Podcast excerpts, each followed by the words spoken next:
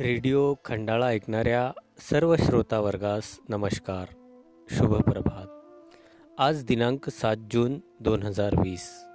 आजच्या कार्यक्रमात ऐकूया इतिहासात आजचा दिवस. दिनविशेष कार्यक्रम सादर करीत आहेत अध्यापिका साधनाताई पाटील पंचायत समिती तेल्हारा. नमस्कार. आज सात जून दोन हजार वीस. आजचा दिनविशेष सात जून अठराशे त्र्याण्णवला महात्मा गांधी यांनी सविनय कायदेभंगाची चळवळ सुरू केली.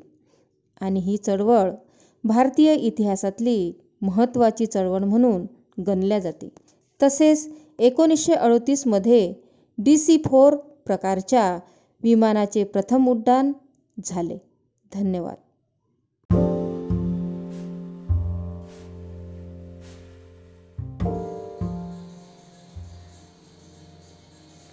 विद्यार्थी पालक व शिक्षक बंधू भगिनींनो नमस्कार. सुमारे तीन महिन्यापासून शाळा बंद आहेत. शाळा केव्हा सुरू होतील? कशा प्रकारचे नियोजन शाळेबाबतीत सध्या सुरू आहे? असे असंख्य प्रश्न तुमच्या मनात असतील. त्या प्रश्नांची सोडवणूक करणारी रेडिओ खंडाळा वाहिनीवर केंद्रप्रमुख श्री मनीष गिरे हिवरखेड यांची श्री तुलसीदास खिरोडकर यांनी घेतलेली खास मुलाखत आपण कार्यक्रमाच्या सुरुवातीस ऐकूया.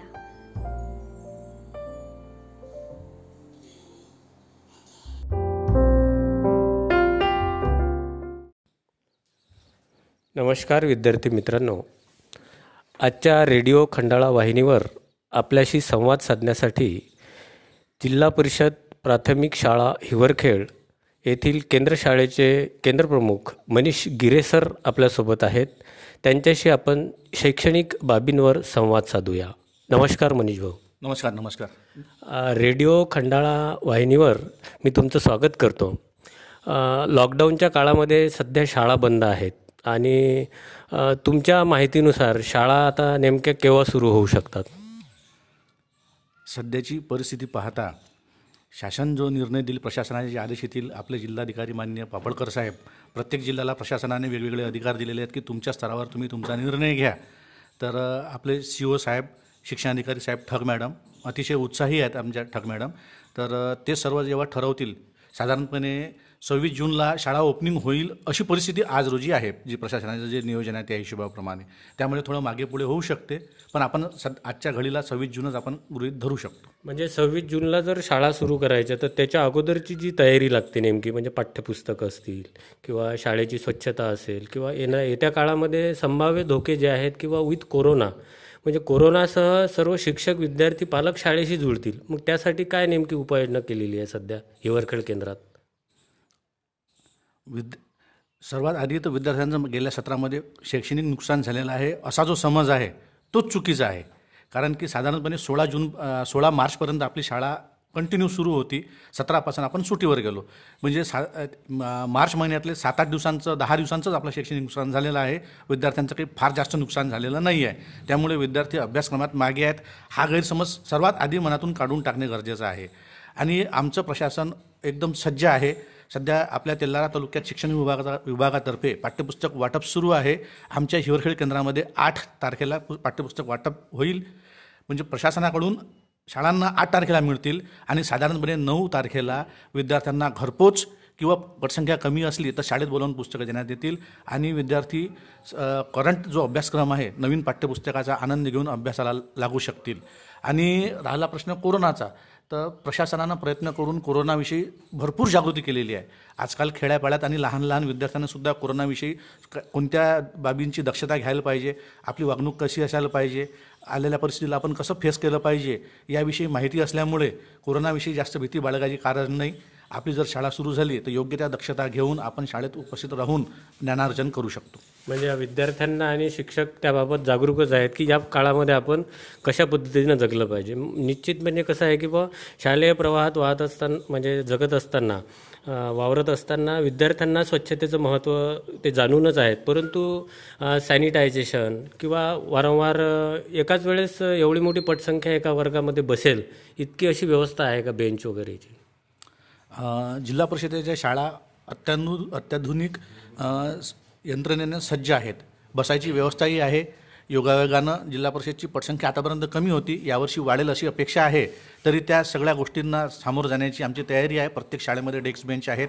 प्रत्येक शाळेत मोठमोठ्या प्रशस्त इमारती आहेत. मोठमोठ्या खोल्या आहेत. आणि विद्यार्थ्यांच्या प्रत्येक अडचणीवर मात करून शैक्षणिक कार्य अविरत सुरू ठेवण्यासाठी आम्ही सज्ज आहोत. निश्चितच. कारण की येतं वर्ष जे आहे शैक्षणिक वर्ष हे सगळ्यांसाठी चॅलेंजिंग जरी असलं तरीही तुम्ही केलेलं जे नियोजन आहे हे निश्चितच येत्या काळामध्ये विद्यार्थ्यांना दर्जेदार शिक्षण देण्यासाठी निश्चित एका चांगल्या मार्गानं काम कार्यप्रवण राहील असा एक विश्वास आहे. रेडिओ खंडाळा वाहिनीला आपण दिलेली मुलाखत आणि साधलेला संवाद त्याबद्दल मी मनपूर्वक धन्यवाद व्यक्त करतो. नमस्कार. नमस्कार. तुळशीदास भाऊ मला इथं बोलावलं बोलायची संधी दिली आणि आपला हा एक अनौपचारिकरित्या तुम्ही रेडिओ खंडाळा जे सुरू केलं त्याला आता जो प्रतिसाद मिळत आहे आणि या प्रति अतिशय उदंड उदंड असा प्रतिसाद असलेल्या या चॅनलला मला भेट देऊन बोलताना खूप आनंद होत आहे. यापुढे मी आपल्या सेवेसाठी कधीही तत्पर राहील. धन्यवाद.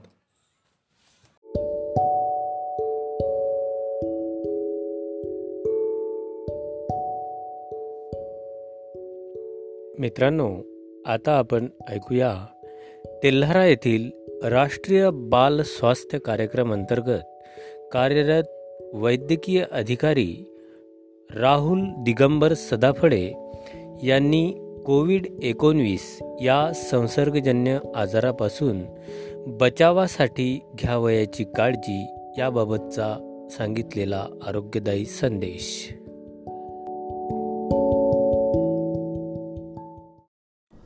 बालमित्रांनो नमस्कार. संपूर्ण जग तसेच आपला भारत देश कोरोना व्हायरसच्या महामारीने अत्यंत ग्रासलेला आहे. ही महामारी कमी व्हायचे लक्षण दिसून दिसत नाही आहे त्यामुळे आता आपण आपल्या सर्वांना आपापली काळजी स्वतःला घ्यायची आहे. त्यामुळे आपले आदरणीय पंतप्रधान मोदीजींनी आत्मनिर्भर व्हायला सांगितले आहे. तर बालमित्रांनो मी डॉक्टर राहुल दिगंबर सदाफळे वैद्यकीय अधिकारी राष्ट्रीय बाल स्वास्थ्य कार्यक्रम अंतर्गत ग्रामीण रुग्णालय तेलारा येथे कार्यरत आहे. आज आपल्यासमोर आत्मनिर्भर करोनापासून जर आपल्याला वाचायचे असेल तर आपल्याला आत्मनिर्भर होण्याकरता काय करायचे आहे त्याबद्दल मी सांगणार आहे. आम्ही राष्ट्र राष्ट्रीय बाल स्वास्थ्य कार्यक्रम अंतर्गत शाळा आणि अंगणवाडी यामधील विद्यार्थी यांची आरोग्य तपासणी दरवर्षी कर करत असतो. तेव्हा आम्ही या सर्व विद्यार्थ्यांना स्वच्छतेविषयी आणि पोषण आहार याविषयी आम्ही सतत मार्गदर्शन करत असतो. त्यामध्ये आम्ही त्यामध्ये आम्ही स्वच्छतेविषयक म्हणजेच हाताची हात धुणे नंतर नखं काढणे केस कापणे तसेच पोषण आहारमध्ये काय काय घ्याव घ्यायचे असते ते आम्ही सांगत असतो. हात धुणे हे आम्ही हँडवॉश करणे हे आम्ही नेहमीच प्रत्येक विद्यार्थ्याला सांगत असतो. परंतु त्याची अंमलबजावणी ही केव्हाच झालेली नाही. परंतु या कोरोना व्हायरसमुळं आता असं म्हणावं लागेल की कोरोना आला आणि शिस्त लावून गेला. खरोखरच याला सत्य म्हणावं लागेल. कारण भारतातील नव्हे तर संपूर्ण जगतामध्ये सर्वांना शिस्तीत राहायला शिकवित आहे हा कोरोना व्हायरस शिस्तीत राहाल तरच जगाल नाहीतर मराल असे म्हणायची वेळ प्रत्येकावर येत आहे. म्हणून बालमित्रांनो एवढेच सांगावे लागेल की कोरोनापासून वाचायचे असेल तर प्रत्येकाला हँडवॉश म्हणजेच नेहमी हात धुणे सुरक्षित अंतर आणि तोंडाला फेस मास्क लावणे या तीन गोष्टी अत्यंत आवश्यक आहे. याचे पालन तुम्हाला करावेच लागेल. सर्वात जास्त जंतुसंसर्ग म्हणजेच बाधा ही हातामधून होत असते. त्यामुळं आपले आपल्या या हातांवर असंख्य जीवाणू विषाणू असतात की ते आपल्याला जेव्हा आपण जेवण करतो किंवा काही खात असतो तेव्हा त्याद्वारे आपल्या शरीरामध्ये ते प्रवेश करतात. जर आपण नेहमी हात धुतले किंवा प्रत्येक गोष्ट जेव्हा जेव्हा काही खायचं असेल तेव्हा आपण जर हात धुवून त्या गो गोष्टी खाल्ल्या तर हे विषाणू किंवा जीवाणू आपल्या शरीरामध्ये प्रवेश करणार नाहीत. म्हणून नेहमी हात धुवावाच लागेल. तसेच आता तोंडाला फेस मास्क का लावावे? या अगोदर आपल्याला सुरक्षित अंतर का ठेवावे? हे आपल्याला सांगणे गरजेचं आहे. कारण आतापर्यंत आपण लग्न समारंभ मार्केट बाजार शाळा कॉलेजेस नंतर मोठ्या मोठ्या ज्या सभा होत होत्या अशा ठिकाणी आपण एकत्रित जमा होत होतो. त्या दरम्यान आपल्याला एकमेकांजवळ उभे राहिल्यामुळं एकमेकांजवळ उभं राहण्यामुळं आपल्याला सर्दी खोकला फ्ल्यूसारखे आजार आपल्याला होत होते. परंतु त्यामुळं त्यामध्ये आपल्याला मरण नव्हते. ते जीवाणू एवढे घातक नाही आहेत परंतु या विषाणूंमुळं आता हा जो कोरोना व्हायरस आला हा एकत्रित जमण्यामुळं खोकल्यातून शि शिकण्यातून हे याद्वारे हा कोरोना व्हायरस होऊ शकतो. म्हणून सुरक्षित अंतर ठेवणे गरजेचं आहे. जागतिक आरोग्य संघटना म्हणजे डब्ल्यू एच ओ यांनी सांगितल्याप्रमाणे की एक मीटर म्हणजेच तीन ते चार फूट अंतर हे सुरक्षित अंतर त्यांनी मानलेले आहे. म्हणून आपल्या सर्वांना या सुरक्षित अंतरावरच उभे राहायचे आहे आणि हे सुरक्षित अंतरचे पालन केल्यानंतरच आपल्याला या कोरोना वा विषाणूपासून आपल्याला मुक्तता मिळू शकते. तसेच आता सुरक्षित अंतर ठेवल्यानंतर आपल्याला फेस मास्क लावणे गरजेचं आहे. ते का लावावे?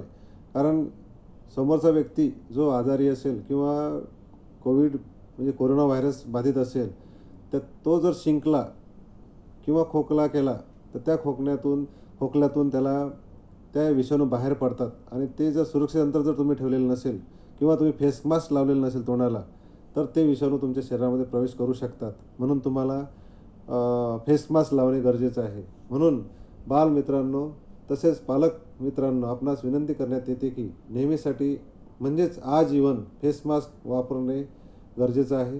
हँडवॉश हे साबणानेच करावे. हँडवॉश सतत करावंच लागेल आणि बाहेर फिरताना तुम्हाला सुरक्षित अंतर ठेवूनच फिरावं लागेल. हे जर तुम्ही पालन केलं तरच तुमचं आयुष्य वाढेल. नाही तर स्वतःची स खबरदारी म्हणून तुम्हाला ह्या गोष्टी पाल या गोष्टींचे पालन करणे गरजेचं आहे. नाहीतर तुम्हाला मरणाला आमंत्रण द्यावेच लागेल. म्हणून सुरक्षित अंतर ठेवा फेस मास्क वापरा आणि सतत हँडवॉश करा. तरच तुम्ही या कोरोनावर मात करू शकाल आत्मनिर्भर होऊ शकाल. हे होण्याकरता आणि स तसंच स्वतःची रोगप्रतिकारशक्ती तुम्हाला टिकून ठेवायची आहे तरच हा कोरोना त्या या कोरोनापासून आपल्याला मुक्तता मिळू शकते आणि कोरोनामुक्त जर करायचा असेल तर त्याला आपणच कोरोना कोरोनापासून आपण बचाव करू शकतो. कोरोनाला थांबवू शकतो. म्हणून या गोष्टीचं पालन करणे गरजेचं आहे. नमस्कार.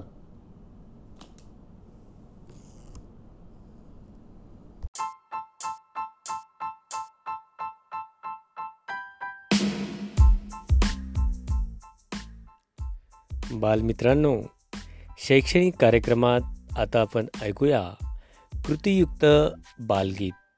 सादर करीत आहेत सौ सुरेखा ब्रह्मदेव हागे उपक्रमशील अध्यापिका जिल्हा परिषद वरिष्ठ प्राथमिक शाळा खंडाळा पंचायत समिती तेल्हारा.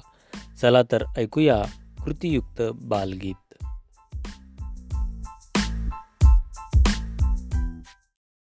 नमस्कार विद्यार्थी बालमित्रांनो. तुम्हाला गाणं ऐकायला आवडते ना? मी तुम्हाला एक कृतीयुक्त गीत ऐकवणार आहे. गीताचे नाव आहे आवडीचा रे माझा. आवडीचा रे माझा सिंह प्राण्यांचा रे राजा. आवडीचा रे माझा सिंह प्राण्यांचा रे राजा. गुरगुर करी गुरगुर गुरगुर करी गुरगुर आयाळ त्याची त्यालाच शोभे. नजर त्याची त्यालाच साजे. आयाळ त्याची त्यालाच शोभे. नजर त्याची त्यालाच साजे. कसा दावी तो रे पंजा? सिंह प्राण्यांचा रे राजा. आवडीचा रे माझा. मोर पक्षांचा रे राजा. आवडीचा रे माझा. मोर पक्षांचा रे राजा. थुई थुई नाचे थुई थुई. थुई थुई नाचे थुई थुई. रिम झिम रिम झिम पावसाच्या धारा. नाचाया शिकवी सुंदर पिसारा. रिम झिम रिम झिम पावसाच्या धारा. नाचाया शिकवी सुंदर पिसारा. डग वाजवी रे बँड बाजा. मोर पक्ष्यांचा रे राजा. आवडीचा रे माझा. आंबा फळांचा रे राजा. आवडीचा रे माझा आंबा फळांचा रे राजा. गोड गोड लई गोड गोड गोड गोड लई गोड गोड. फांदी फांदीवर डुलतोय कसा रसचा खायाई मजा. फांदी फांदीवर डुलतोय कसा रसचा खाया येई मजा भारी आवडीचा रे माझा. आंबा फळांचा रे राजा आवडीचा रे माझा. गुलाब फुलांचा रे राजा आवडीचा रे माझा.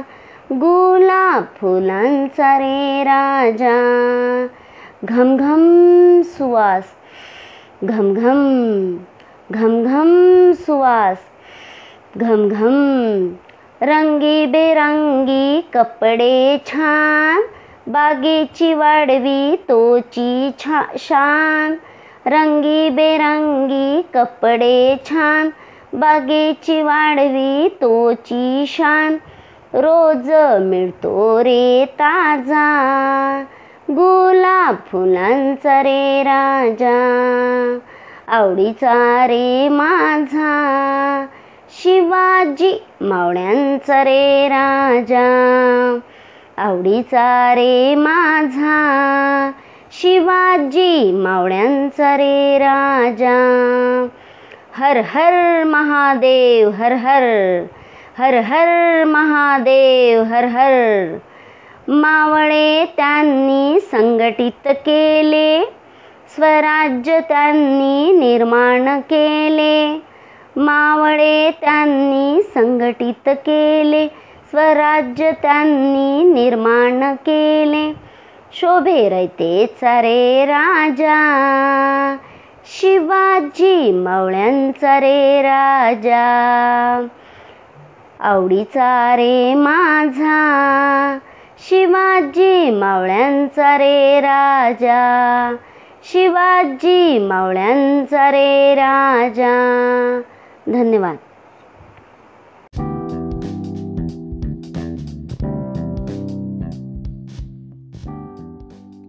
विद्यार्थी मित्रांनो रेडिओ खंडाळा वाहिनीवर ऐकूया इयत्ता सातवीच्या विज्ञान विषयाच्या पाठ्यपुस्तकातील वनस्पतीचे वर्गीकरण निर्मिती यावरील पाठ्यांश संवाद सादर करीत आहेत कुमारी शुभांगी जयसिंगराव सरनाईक उपक्रमशील अध्यापिका जिल्हा परिषद केंद्रशाळा करोडी पंचायत समिती अकोट.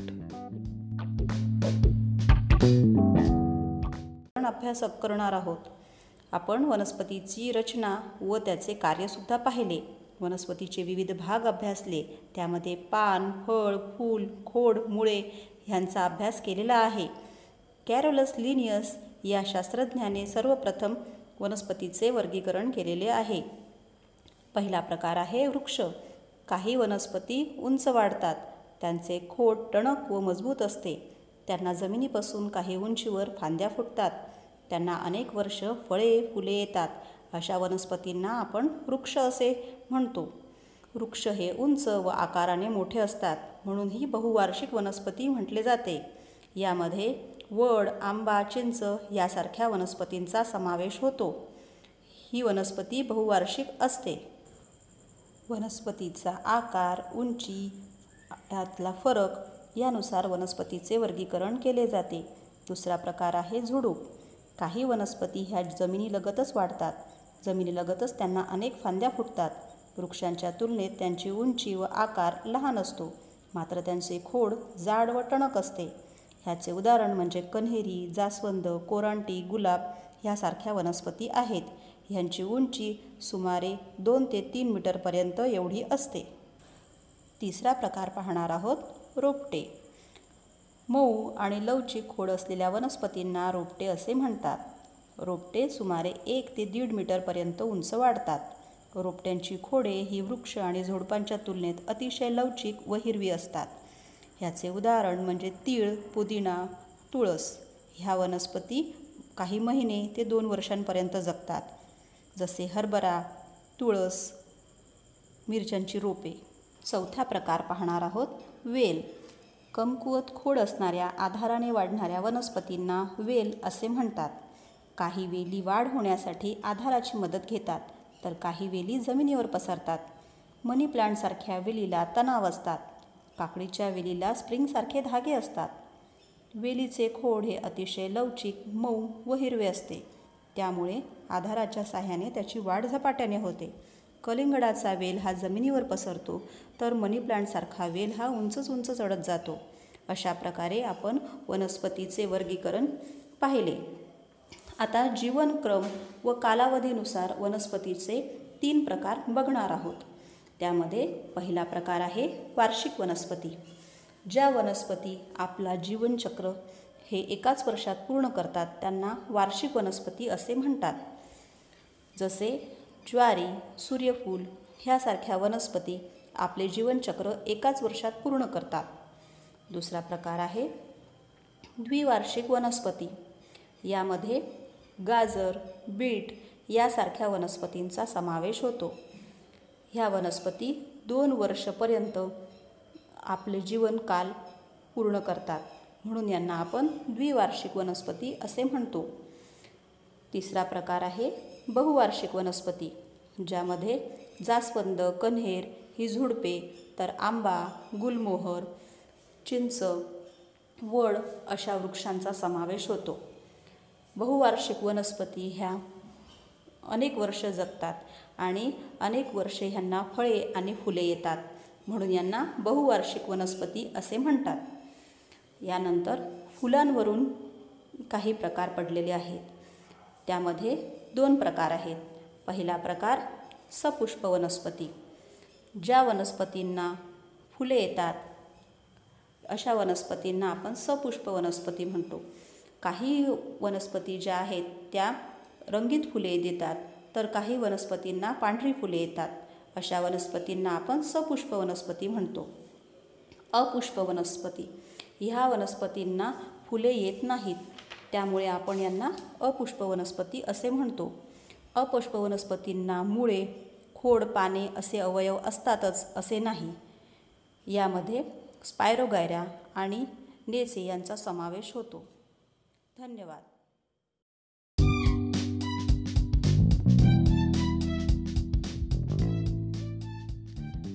विद्यार्थी मित्रांनो रेडिओ खंडाळा वाहिनीवर आता आपण ऐकूया इयत्ता सहाव्या वर्गासाठी कार्यक्रम. विषय गणित त्रिकोण व त्रिकोणाचे गुणधर्म. या घटकावर आधारित शैक्षणिक संवाद सादर करीत आहेत सौ प्रतिभा राजेंद्र पाटोळे सहाय्यक अध्यापिका पंचायत समिती अकोला.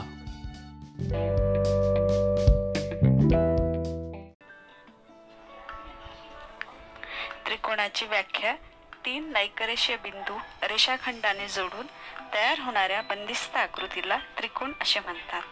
त्रिकोणाचे घटक शिरोबिंदू बाजू व कोण हे त्रिकोणाचे घटक आहेत.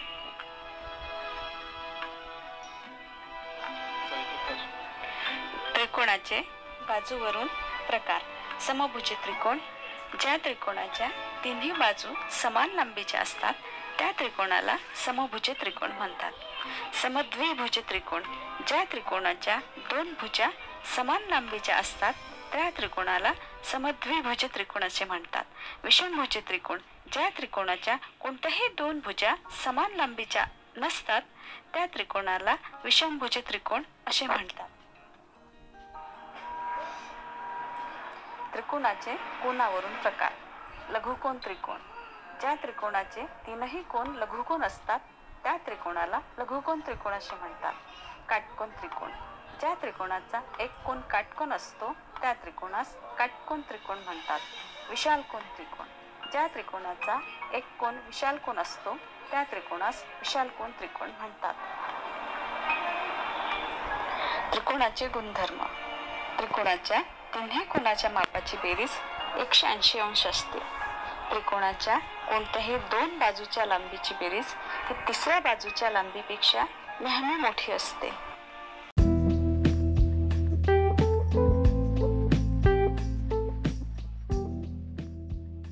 इयत्ता पाचव्या वर्गातील विद्यार्थ्यांसाठी कार्यक्रम ऐकूया. विषय मराठी आणि या पाठ्यपुस्तकातील कापणी ही कविता आपण ऐकूया. चालबद्ध सादरीकरण करीत आहेत गजानन काळबांडे मुख्याध्यापक जिल्हा परिषद वरिष्ठ प्राथमिक शाळा भिली पंचायत समिती तेल्हारा.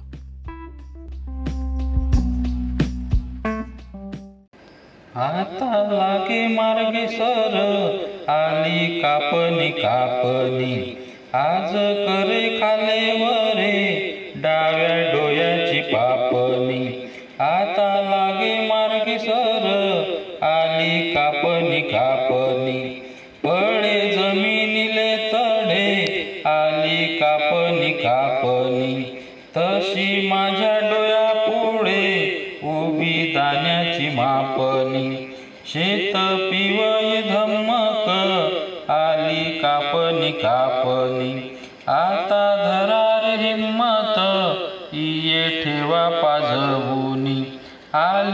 कापणी कापणी. पीक पिवय पिवये आली कापणी कापणी. हातामधी धराईये. खाले ठेवारे गोपनी आता लागे मार्गे सर. आली कापणी कापणी. काप काप माझ्या इया आली कापणी कापणी. थाप लागली पिकाची. आली डोळ्याले झापणी आली पुढे रगळणी आता कापणी कापणी.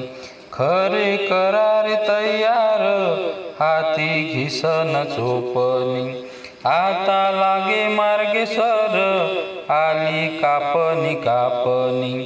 आज खरे खाली वरे डाव्या डोळ्याची पापणी. आली कापणी कापणी आली कापणी काप